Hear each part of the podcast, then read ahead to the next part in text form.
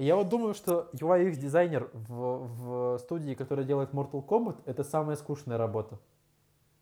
Типа другие люди придумывают фаталити, как будут ломаться кости, звуки записывают, типа с которыми будет что-то там башка отрываться. А чувак просто делает, ну я вот потестил, кнопка удобная. И он на стендапе самый скучный чувак, типа его никто не слушает.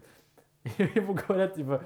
Стив, да заткнись ты уже, давай послушаем ребят, которые тестировали новые разломы бошек. Они такие, так, мы 10 вариантов, как башка отрывается, посмотрели. Я думаю, что вот маркетолог вообще сидит, голову греет, типа, так, а как же продать-то Mortal Kombat?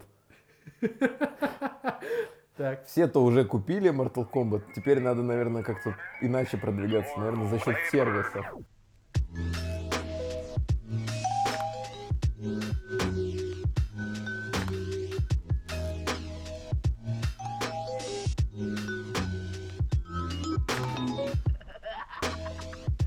Всем привет! Это 10-й выпуск подкаста «Дизайн такой».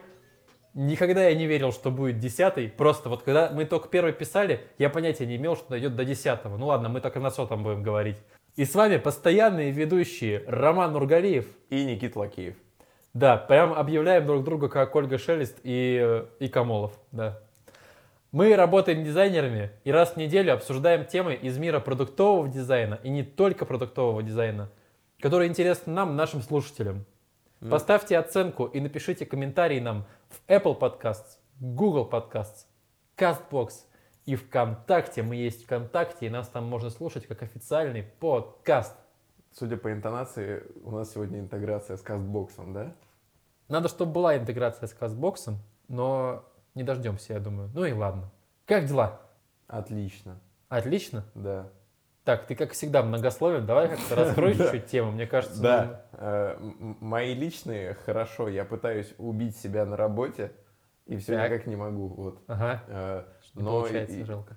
Во-первых, всегда, когда я отвечаю на вопрос, как дела, я вместо того, чтобы рассказывать про себя, буду рассказывать, а вы знаете, там скетч до 54-го обновился. Скетч обновился до 54-го и стал немножечко похож на Фигму, и там стало приятнее сидеть. И это хорошо. Да-да-да. Вот. Хорошо. Хорошо. Ага. Блин.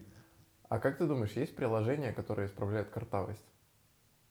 Мне кажется, кто-то уже пишет нейросетку, которая ты записываешь аудиосообщение, а он сразу исправляет картавость. Ну вот мы с тобой сидим, говорим с наушниками и мониторимся. Может, это поможет и при борьбе с дефектом речи каким-нибудь?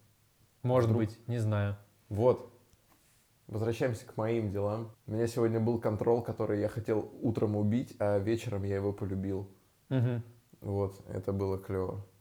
Да. Ну вот у меня примерно похожая ситуация была, только я никого не полюбил под конец дня, потому что я сделал две иконки и с обеими обосрался. И ни одна непонятна пользователям. Вот завтра буду делать третью.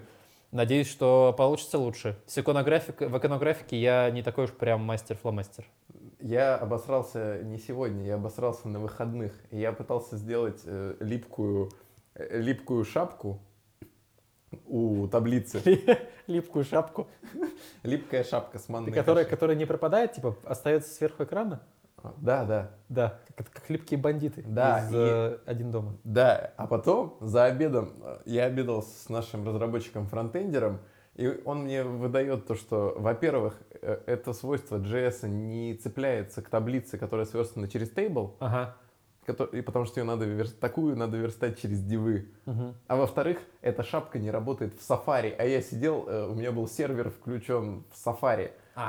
То есть я 2 дня делал то, что невозможно сделать, но в понедельник получил ответ на то, что это просто невозможно сделать, и надо верстать через дивы.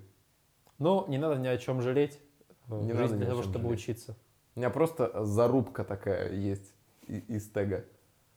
Нормас, нормас. Как твои дела? Кстати, я начал изучать Swift и немножко продвигаться в iOS-разработке. Делаю небольшое приложенице, но... Идет так себе, потому что курс по Swift 2, а мы уже тут 4-м пользуемся. Вот, поэтому... У меня тоже, кстати, была такая тема. Я заходил... Мне надо было в Principle сделать drag-and-drop показать, потому что в InVision как-то это все не клеилось. Значит, смотрю я урок Пабло Стэнли за 16-й год, а у него в меню есть пункты, которых у меня уже нет. Я такой, как это, а что делать? Ну, просто урок устарел, потому что Principle так обновился, что все, уже нерелевантный. Ну да, я вот с разработкой то же самое делал. Я просто пробивал некоторые функции и в Гугле, и мне писали, как они выглядят сейчас. Это я еще... А, вот, еще что касается верстки. О, смотри, какой у нас классный, получается, диалог. Я тебе там про верстку и веб, а ты мне про мобильную разработку. Ага. Значит, захожу я в какой-то шаблон на V3, и там все сверстано так, что у каждого абзаца есть заголовок H1. Ага. И я не понимаю, какого хрена H1 на странице встречается 5 раз. Он же должен быть один. Так. Ну, мне веб-мастера Гугла объяснили, что все, пофигу. В 5-м HTML их может быть сколько угодно. Можно забить. Да, правильно. H1 и все, и погнали. Ну, если хочешь, то можешь. Но я все равно считаю, что кучу заголовков делать не надо. Один оставить, а заголовки к абзацам, ну, это H3, там, H4. Ну, да. Вот, но вообще я знаю, что может быть несколько H1. Угу. Ну, вот я с версткой с такой редко сталкиваюсь. Мне-то чем чуть проще... Мне чуть-чуть проще... Чем мне проще? Ты из лифта, что ли, пишешься? Вот. Ты прерываешься в метро. Чем мне проще? Тем, что мне интерфейсы делать приходится в сторибордах, в Xcode, а это графический интерфейс. То есть я просто накидываю всякие элементы и расставляю расстояние между ними, и от чего отступаться будет расстояние. Она может, например, одна кнопка может отступать расстояние от картинки или от верха экрана. То есть там все завязано на этих констрейнтах, на отступах от разных элементов. Вот. Или я могу центровать по центру экрана, или по центру между самым последним элементом и самым нижним. То есть это все через графический интерфейс делается. Передовая технология. Вообще, да? Модернизация, инновация. Двигаемся вперед. А мы двигаемся вперед. И какая тема у нас сегодня? Удобство использования и требования бизнеса. Ага. В чем же суть, да, удобства использования и требования бизнеса? А в чем суть темы самой? Ну да. Понять, что есть бизнес-задачи какие-то у бизнеса. Это хорошо, что когда они у него есть. А не только бабки. Вот. А есть удобство использования, про которое мы с тобой уже 10-й выпуск записываем. Да. Вот. Нас-то деньги не волнуют. Ну как? Главное, чтобы было удобно. Ну да? Как? Да. Вот. Чуть-чуть волнует. Они у пользователей и бизнеса разные. Угу. Именно об этом и хочется поговорить. Когда они идут в одном направлении, когда кто-то кого-то не слышит или не понимает. И как в таких ситуациях вообще себя вести? Да. Куда идти, что делать? Давай, наверное, начнем с бизнес-моделей. Раз я заговорил про деньги, давай вот про деньги. Что? Деньги. Мистер Крабс. Вот это все. Бизнес-модели. Вот ты пользуешься графическим редактором, я пользуюсь графическим редактором. Ага. Есть триалы, да? Так. Вот сейчас триалы, например, вот забыл я, что мне нужен Principle, и я его скачал. Да. И у меня сейчас триалка считается 13, сейчас у меня там 13 дней, и считаются только дни, которые я использовал программу. Угу. И с этой точки зрения я никак... я могу спокойно сейчас выгружать анимации эти. Они же, получается, как приложение существует, Principle, и на экспорте с Principle. Угу. Но я никак не страдаю как пользователь. Да. То есть никто из моих коллег сейчас не ощущает, что... Ты что, в триалке, что ли, сделал ее? Да, и ты сам не ощущаешь. Вот, и довольно становлюсь лоялен к этому. Просто помню, что мне надо будет заплатить там, не заплатить, а заявку подать на то, чтобы мне закупили Principle. Угу. И, начну относиться спокойно. Если бы была какая-то тяжелая, строгая политика у Principle, типа, ты можешь очень долго сидеть в этом приложении, все делать, но экспорта мы тебе не дадим. Я бы начал как-то кукситься, думать там в сторону Флинта. А сейчас я довольно лоялен к приложению, думаю, ну ладно. В этом разница, ну то есть, мне кажется, в этом разница между Figma и Sketch'ем еще. Ну, помимо того, что Figma намного удобнее, чем Sketch уже, не для всех, но все-таки для многих она удобнее. Она еще и бесплатная для тех людей, кому она нужна бесплатно. То есть вряд ли ее бесплатно могут использовать в какой-то компании, но один человек, например, я сейчас делаю приложение, да, в Xcode, неважно как там, хоть на Android, и мне нужно быстренько накидать интерфейс. Но Sketch у меня есть на работе, а лично я даже не покупал. Угу. Поэтому я думаю, ну мне сейчас потратить 6 тысяч на Sketch рублей, 6,7, да, не помню сколько там долларов. Или мне все-таки зайти в Figma и спокойно сделать. То есть Figma мне предоставляет, она предоставляет мне, какому-то студенту, который хочет просто попробовать потыкаться, джуниору, стажеру, возможность попробовать поработать в этой программе и выгрузить нормальный полноценный макет. Но если ты бизнес, тебе нужно работать, ну, целой команде работать с этой программой, тебе нужны какие-то расширенные функции, ну тогда уже заплати.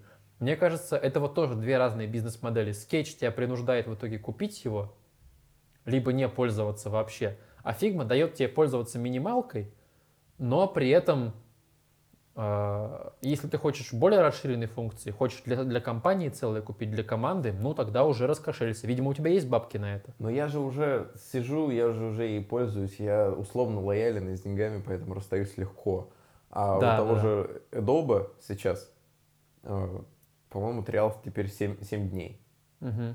И вот за 7 дней прими решение, нравится тебе или нет. Если бы триала не было, да. Вот прикинь, что облачные сервисы, угу. Вот первым из них я начал пользоваться Dropbox'ом. Да. Давай представим, что Dropbox'ом нужно пользоваться, сперва заплатив. Угу. И просто поверь мне, что у тебя будет 5 облачных гигов, или сколько их там было в 2010-2011 году. Это же невероятно трудно сделать. Угу. Ну, то есть, просто прикинуть, что сейчас буду платить деньги, не понимаю за что, не понимаю зачем. И только сформировав какую-то привычку, сформировав какую-то нужду, тебе говорят, еще 5 докупи. Ну, или там, сколько докупать надо было.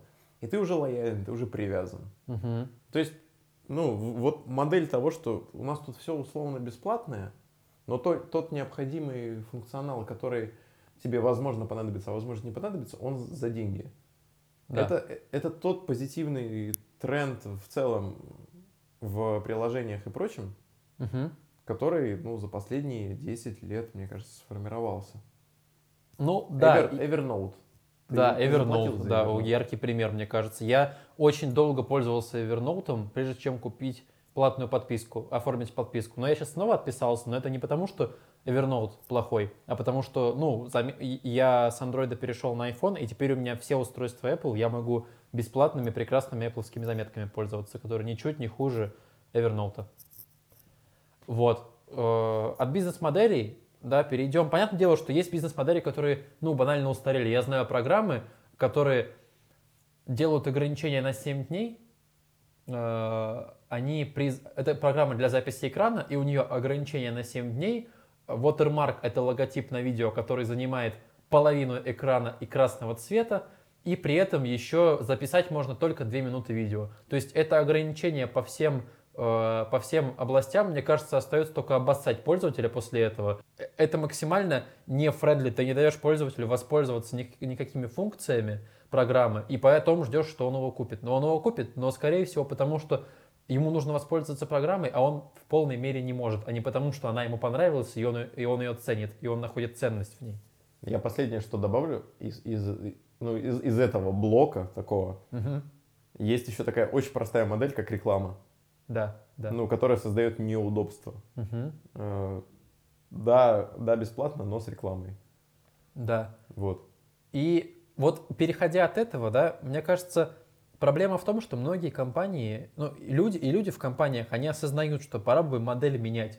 То есть пора бы менять модель вот с этой вот варварской какой-то, отдай мне деньги, только тогда сможешь нормально воспользоваться. Это софт в заложниках, такой получается. Да, то есть сам заложник положения, потому что Это вот вся модель, она очень варварская, людям она уже не нравится. Есть куча других новых приложений, которые по-нормальному работают и более лояльны к пользователю.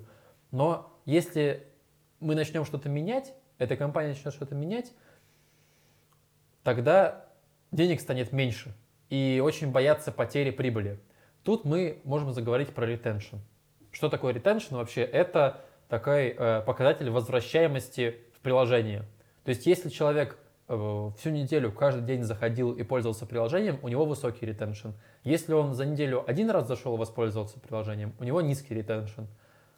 И вообще сейчас очень много экспертов там на рынке говорит, что нужно работать на поднятие ретеншна, на поднятие процента пользователей, которые очень хорошо ретейнятся, процента пользователей, которые очень много пользуются приложением, а это делается только пониманием ценности приложения и поднятие вот этой вот ценности и донесение ее до людей. Ну смотри, перефразирую. Да. Для успеха бизнеса, чтобы бизнес шел вверх, да, ретеншн тоже должен идти вверх. Ретеншн растет и идет вверх, когда пользователь доволен приложением, да, когда он пользуется им чаще, угу, и когда счастливы все, да, тогда счастлив и бизнес, правильно? Да, правильно. Но переходить вот с одной модели на другую сложновато, потому что нужно эту ценность, которая есть у приложения, найти. Потому что до этого продавалось, потому что невозможно было нормально воспользоваться, и была какая-то ценность, но большая часть людей покупала все-таки потому, что очень много ограничений было. Да, хотели от ограничений избавиться. А теперь нужно найти эту ценность, ее пустить вперед, убрать ограничения и при этом потерять минимальное количество денег. Вот это сложно. Ну, это получается создать просто потребность от обратного. Да. Ну, да. Как Figma создает мне потребность в том, что мы тебе дали все, кроме библиотек, по-моему. Угу. Да, библиотек и командной работы, да, нормально. И командной работы. Вот. И ценность, и потребность создана вполне естественно. Да. Просто подходит к этому момент, и мне надо больше. Угу. Как прекрасно делает iPhone, делает мне устройство на 128 гигабайт, а потом продает устройство либо на 64, либо на 256, и попробуй прими решение тут. Да, да, да. То есть очень тяжело делать даунгрейд. Угу. Вот, и тут меня уже вынуждают. Это немножко, да, мне кажется, немножко тоже вынуждение, и мне не очень нравится.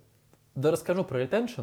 Давай. Чуть, потому что, мне кажется, это очень важная вещь, и у меня это немножко повернуло представление о том, как должен работать продукт, и на самом деле мы вот сейчас в том приложении, над которым я работаю, мы работаем максимально сейчас всей продуктовой командой на то, чтобы поднять вот это плато ретеншена. Что такое плато ретеншена? Это когда у тебя есть процент пользователей, которые не пропадают. Вот если построить в голове такой график, вот человек на первый день, вот берем сегодня, да, сегодня скачало 1000 пользователей приложения, или там 10 тысяч, неважно сколько. Возьмем, там, 10 тысяч человек скачало сегодня. Воспользовалось им из них, там, 8 тысяч. Завтра воспользовалось 6. Послезавтра 4 тысячи. А там через 7 дней 100 человек, и через 30 дней, допустим, 50. И потом на истечении 30 дней эти 50 человек из 10 тысяч продолжают пользоваться им, не уходят.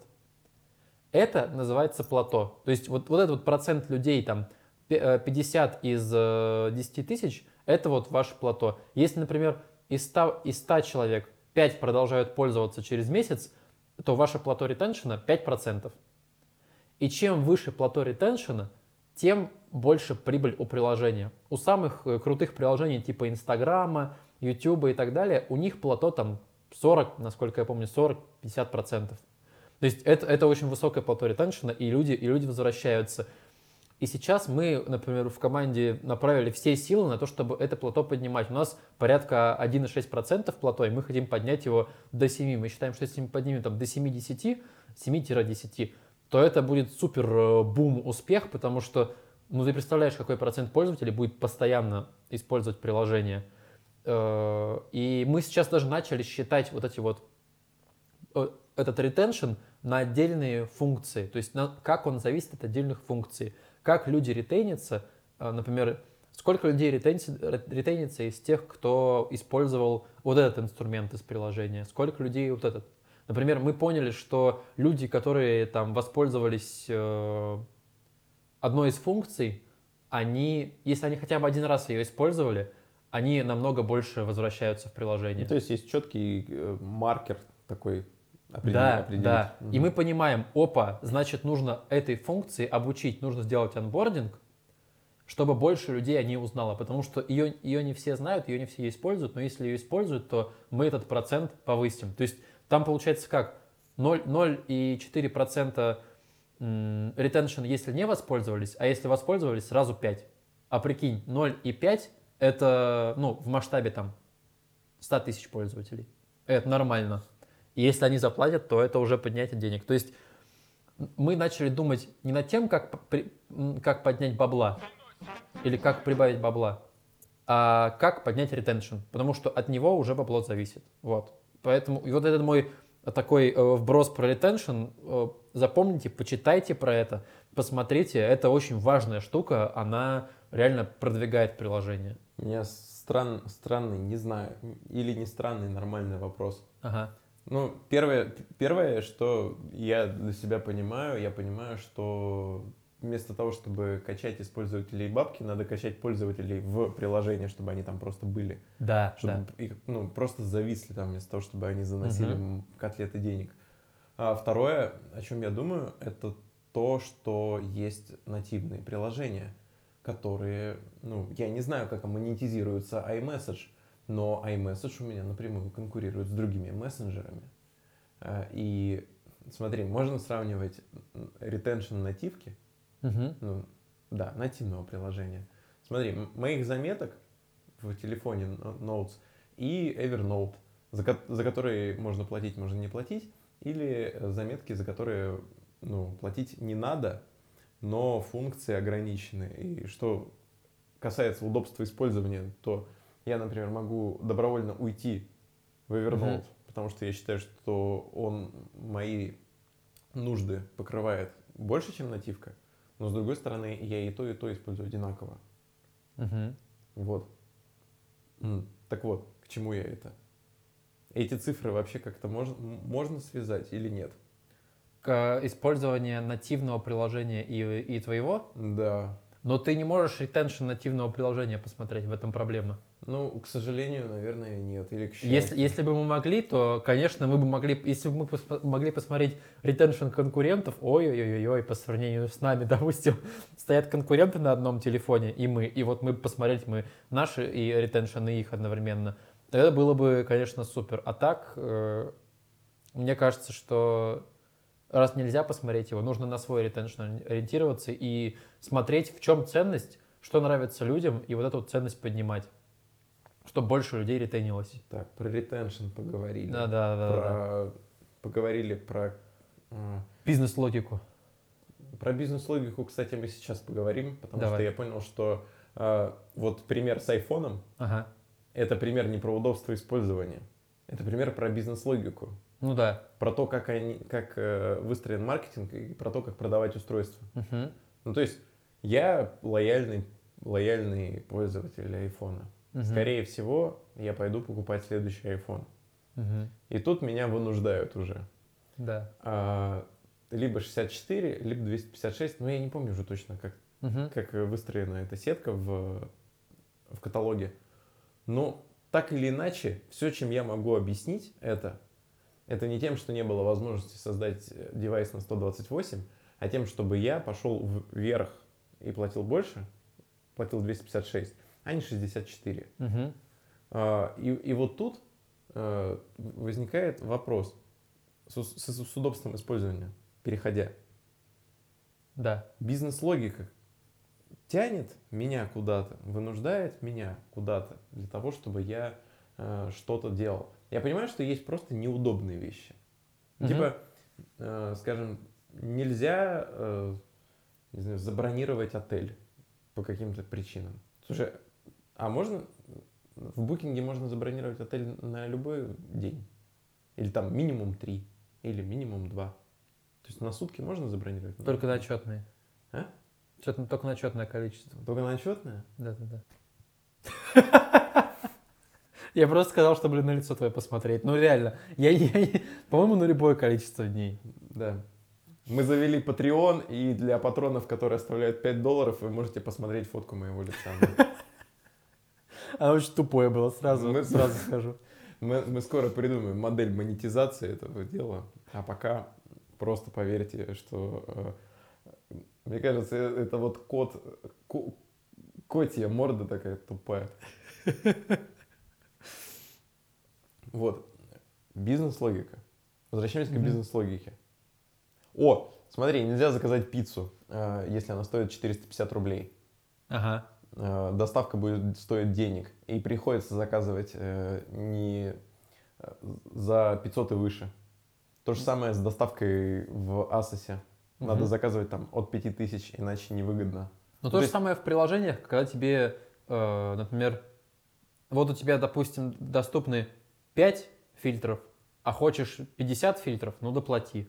То же самое. То есть это примерно похожая тема. То есть тебя не вынуждают, но тебе так будет просто удобнее заплатить. Ну и бизнесу невыгодно. Если у тебя, если в бизнесе будут дискредитирующие его тарифные планы. Но если тебе настолько хорошо, что платить не надо, то, конечно, бизнесу невыгодно. Ну вот, смотри. Постепенно подходим к мысли о том, что... А то, что пиццу нельзя заказать, бесплатную доставку оформить на нее, если она дешевая, это бизнес-логика или неудобно использовать приложение, которое, через которое ты заказывал? Скорее, это первое. Ну да. Что, это к деньгам имеет отношение. И если в интерфейсе встречаются какие-то ограничения, то есть задизейблено вот это состояние, вы не можете заказать. Да. Вы можете только самовывод сделать. То есть это не dark pattern или не какое-то мудацкое, типа, а вот придется потратиться, есть ограничения. Ну да, есть определенные ограничения, и, нужно заплатить деньги за какие-то вещи. Я вообще сейчас меняю свое отношение к тому, за что нужно отдавать деньги, а за что не нужно отдавать деньги. Например, я часто вижу отзывы пользователей: надо заплатить бабки, все эти бабки задолбали, все бабки.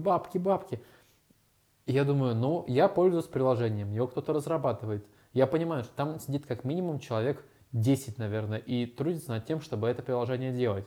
Так почему я должен использовать его бесплатно? Если мне оно нравится, я к нему уже привык. Опять же, я такой ретейнящийся чувак, то я за него заплачу. Как это было с Evernote? Я привык к нему, я уже не мог без него. Я понимал, что нет другого приложения, которое мне настолько нравится, на котором я могу заметки одновременно и на iPad писать, и на Android телефоне, и все это будет синхронизироваться. Вот я и купил. То есть это все про... бизнес-логика, она должна быть норм. То есть она не должна перечить удобству. То есть если бизнес-логика в том, чтобы зажать пользователя всякими ограничениями, чтобы он только купил, купи только, падла, и тогда только сможешь воспользоваться. Это не очень правильно. Тогда ты просто не даешь воспользоваться и понять ценность приложения, а это очень важно. Ценность приложения это... кстати, вот эти модели триалов и пробных периодов, это все имеет непосредственное отношение к институциональной и поведенческой экономике. Ага. Ты приходишь в магазин и можешь посмотреть товар и потрогать товар, и существует витрина, где есть вот эти образцы, которые ты можешь потрогать, посмотреть, покрутить, для того, чтобы ты с деньгами расставался легко, потрогав продукт. То есть, устройство у тебя уже в руках. Да. Осталось только расстаться с деньгами. Поэтому существуют эти модели приложений. Кстати, мы с тобой пользуемся для задачек по подкасту MindMeister. Да. А там еще есть, по-моему, MindMeister Map для карт. Да, MindMeister, по-моему, так называется. Mastermind. Да. Да. Им можно пользоваться, но там можно создать, по-моему, до 2 или до 3 карт. Это еще один пример такой модели. А еще один пример. Мы с тобой пользуемся SoundCloud, чтобы выкладывать подкаст. Да. И мы с тобой только потом, когда начали 4-й выкладывать, мы поняли, что нам можно выложить только 3 гигабайта, а за больше надо платить. Но мы с легкостью расстались с деньгами, потому что это очень удобно выкладывать подкаст через SoundCloud, через RSS, он сразу на все площадки разлетается. Мы с легкостью расстались с деньгами. Плюс ко всему, мы еще и получили более подробную статистику. И я без проблем вообще расстаюсь с деньгами каждый месяц и абсолютно доволен. Скоро мы еще и хокусаи будем покупать, на которые мы пишем подкаст. А может и не будем, потому что мы купили новые микрофоны. Ждем с Китая. Придут через 3 месяца. Так, я хочу закрыть тему денег. Давай, деньги, закрываем деньги. Последняя закрывашка будет конверсия. Опа! Делал лендосы. Делал лендосы. Был грешок за мной. Делал. Еще до того, как лендосы все начали делать в Тильде и Виксе. Что, ты в 98-х, что ли, делал? Конечно. Нет, по-любому. 3 года было. Викс, по-любому, старый. Да, понятное дело. Но просто он таких масштабов не достиг. Сентябрь 2010 года. А, это... Директор. Директор 2010 года? Такой молодой? Да. 2006 год Викс основан. Фига себе. Ну, пока он до России долетел. Старо. Слушай, ну вот, по конверсии. Че про конверсию? Ну, че конверсия? Воронки, деньги и иди по воронке. Ага, иди по в комплекс. Так, и че? Ну что? Воронка тянет с тебя. Угу. Ну, или ты в воронку втягиваешься. Все построено на том, чтобы собрать с тебя информацию, собрать с тебя контакты, собрать с тебя, заделать тебя лидом. Ну да, но это мы уже больше... Я не могу сказать, что это про UX скорее, это про продажи и про продажный сайт. Не знаю, это такая тонкая очень тема. Погоди, абстрагируемся от лендоса.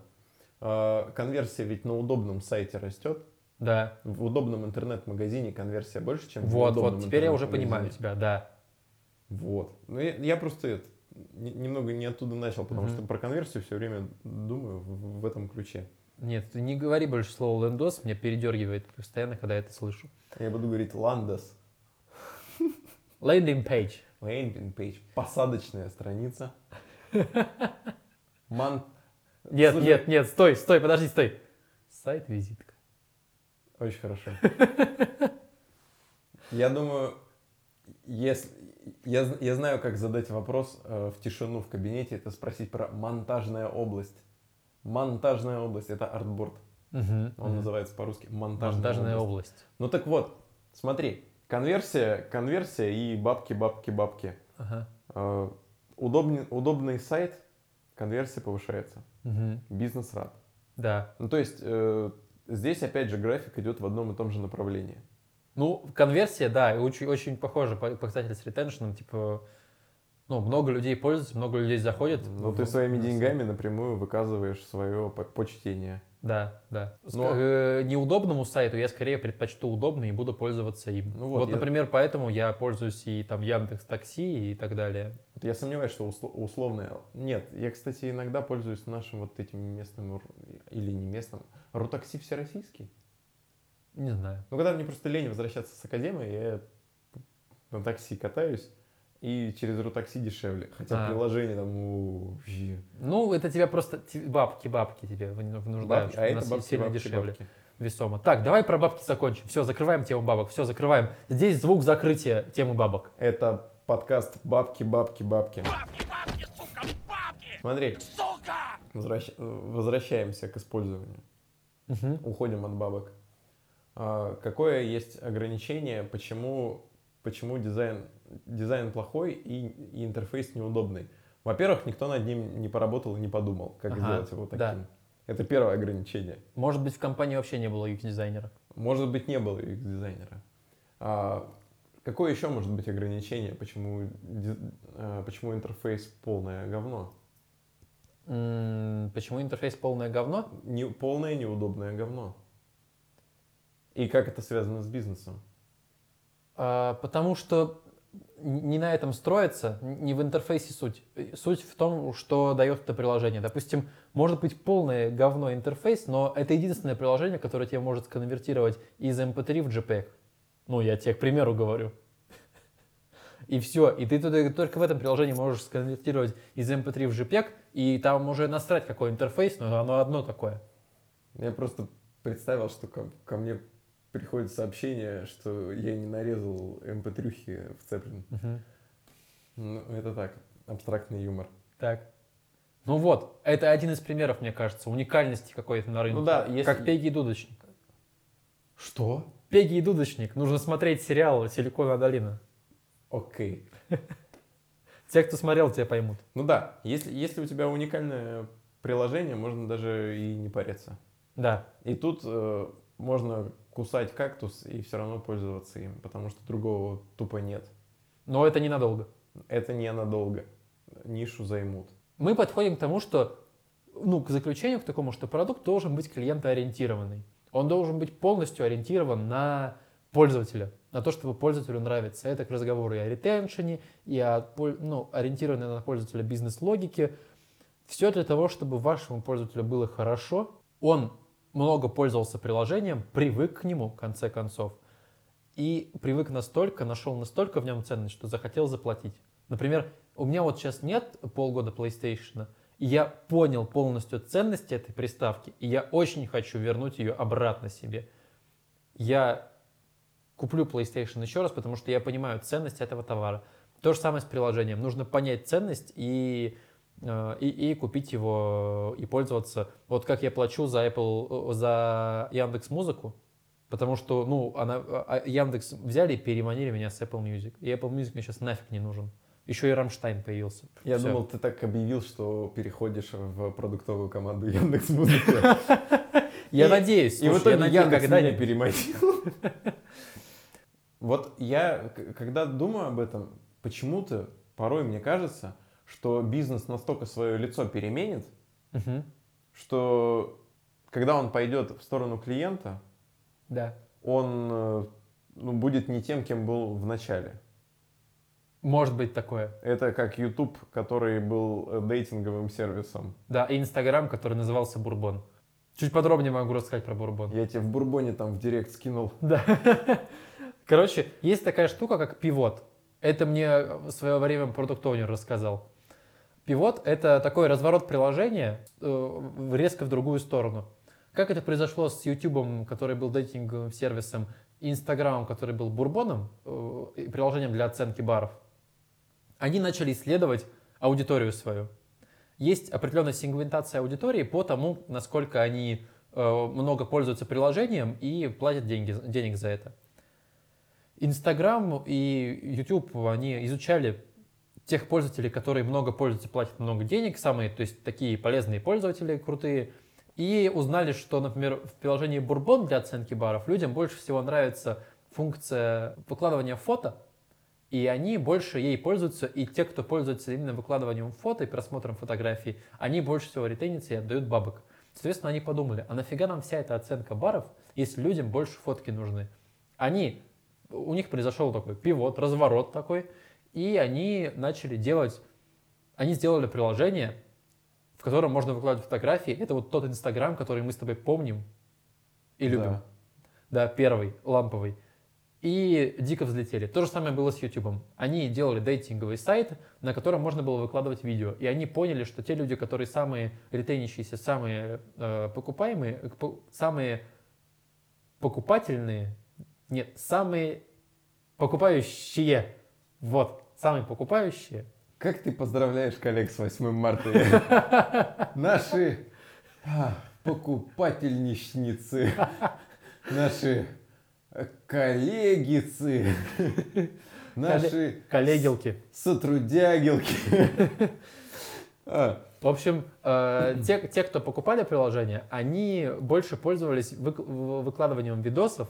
Им особенно нравилось смотреть смешные видосики там. Поэтому они тоже сделали пивот и сделали сайт для выкладывания или, как некоторые люди говорят, вылаживания видосов в интернет. Ну вот был бы там упрямый маркетолог продажник, и менеджер, да, который сказал, нет, блин, надо оценивать бары, они бы, они бы заглохли. Ну да, представь себе ситуацию, что в начале 20 века тот, кто придумал этот чайный пакетик проклятый, тратит всю свою жизнь на то, что объясняет, что я вообще-то, это пробники я упаковал. Знаешь, как появился чайный пакетик? Нет, не слышал. Короче, Чайный пакетик, вот этот ти-бэг, ага. В том виде, что мы его пьем, ну, мы его завариваем, мы его не пьем. Мы пьем продукт заварки. Давай. Это чай. К делу. Так вот, он расфасовывал чай, пробники, в шелковые кисеты. Ага. То есть они были маленькие, компактные, потому что пробник должен быть маленький. Люди вместо того, чтобы развернуть кисет шелковый и высыпать чай, просто кидали мешочек в горячую воду. Ага. Потому что чай заваривается и через мешочек. Но вот представь себе, что этот мужчина тратит, или не мужчина, тратит свою жизнь на то, чтобы всех переубедить, что вообще-то это не чайный пакетик, не надо его пихать в горячую воду. Прекрасный пример, вообще прекрасный. Теперь всем буду рассказывать. И продукт-оунеру расскажу завтра. Прекрасный пример, еще лучше, чем YouTube или Instagram Бурбон. То есть... Он просто посмотрел, как люди пользуются. Вот, это очень классный пример. Надо просто посмотреть, как люди пользуются, и понять, что вот он ключ к ценности. Да? Иногда нужно просто не объяснять что-то людям, а дать и смотреть, и все. Это вот в этом иногда заключается наша работа. Дать приложение, ничего особо не объяснять, и посмотреть, как будет действовать пользователь. И так возникают иногда ты таким образом понимаешь, ценность своего продукта и как сделать его ориентированным именно на клиента, да? Да, без всяких удивительных фактов из истории промышленного дизайна. Ага. Я бы еще просто два слова хотел бы сказать про то, что существует просто ограничение системы. Да. То есть ваш телефон не может производить эти операции, и поэтому мы их не производим. Угу. Или это такой сложный бэк, что мы даже не будем его внедрять, и поэтому придется делать это там через подтверждение, кнопку или еще какую-то. Да. Допустим, хочется, да, тебе, чтобы у тебя все работало на лету. Угу. Но из-за каких-то ограничений, из-за стабильности мы не можем себе этого позволить. Это да. Дубовые вот эти банковские подтверждения по смс-кам, вот это все. Да. Это, к сожалению, влияет и на удобство, и на бизнес. Но ничего сделать с этим мы не можем, потому что это такая модель или это такие условия, на которые мы никак, увы, повлиять не можем. Так сложилось, такие условия разработки, такая операционная система и так далее. Так? Ну что, вывод следующий. Есть удобство использования. Угу. Это вот этот вот UX, про который говорят, что его не существует, как и не существует UX-дизайнеров. Ага. И... его нужно принимать во внимание для того, чтобы добиться успеха в бизнесе. Если ваш бизнес связан с производством каким-то... Да, блин, если вы связаны как-то с сервисом, вам нужно, чтобы сервис был удобным. Потому что retention... А retention это... Это... то, насколько много пользователей возвращаются в ваше приложение, насколько часто они его используют. Retention напрямую связан с финансовыми показателями. Да. Конверсия появляется хорошая, и она растет в тот момент, когда у тебя выстреливают удобные интерфейсные решения. Удобство использования в итоге и внимание к нему приводит все-таки, наверное, к успеху. Оно приводит к успеху. Внимание не то чтобы к удобству использования, а внимание к тому, чем ваше приложение приносит ценность тем людям, которые покупают.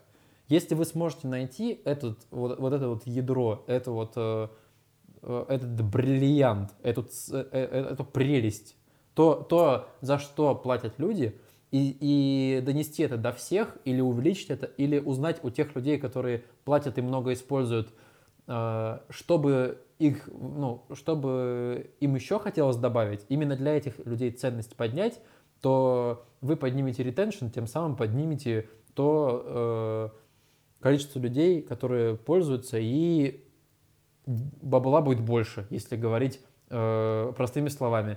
Еще, если проще сказать, перестаньте пихать через каждые 10 секунд экран покупки платной версии, а лучше подумайте над тем, как больше ценности принести вашему пользователю. Не зря мы с тобой говорим слово «ценность», «ценность», «ценность», «ценность», потому что это, твою мать, важно. Цепи. Ценность на шее ценность. И приложении. Поцелуй. Это там retention. Дарит тебе веслуи. Так, да. И что? Удобный интерфейс, деньги. Equals, равно. Да, нет такой вражды. Деньги, типа бизнес против UX или бизнес против удобства, там маркетологи воюют там с дизайнерами. Нет, это все должно идти вместе. Рэперы против рокеров, да. Кошки против собак. Кошки против собак. Должны все вместе работать на то, чтобы делать классное приложение, которое людям будет хотеться покупать. Вот про что мы хотели сказать вам. Нет никакой вражды, мы все работаем над одной целью сделать опупенное приложение продаваемое. Вот. Делайте опупенные приложения, обновляйте скетч. Нет, подождите 2 недели, там что-то совершенно. Обсирайте новый интерфейс Figma. Вообще говно. Просто этот look and feel, типа, и так все браузерно было, теперь, Да. И живите счастливо, подпитывайтесь нашим подкастом. Подпитывайтесь нашей энергией и подписывайтесь на наш Инстаграм, которого не существует. Подписывайтесь на нас в Apple подкастах, Google подкастах, CastBox, ВКонтакте. И напишите свой комментарий, потому что это, черт возьми, очень важно и очень приятно для нас. Мы ждем негативных комментариев. Мы ждем, что кто-то скажет нам, что у нас не так, что у нас неправильно, что у нас плохой звук. И вообще мы не разбираемся, и поспорить с нами в комментах. Я забыл одну очень важную вещь. Какую? Из новостей нашего подкаста. Так. Нам пришло первое письмо на почту подкаста. У-у-у! И так как у нас нет никакого мерча и стикер-пака, так. И мы не можем записать эксклюзивный выпуск, нет, но мы можем, но мы, скорее всего, не будем делать. Я просто упомяну Екатерину Т., которая написала нам первой на почту подкаста. Мы узнали, что вы знаете, где она находится и как туда писать. Спасибо вам. Спасибо. Екатерина Т. Всем, кто не пишет в подкаст, спокойного сна.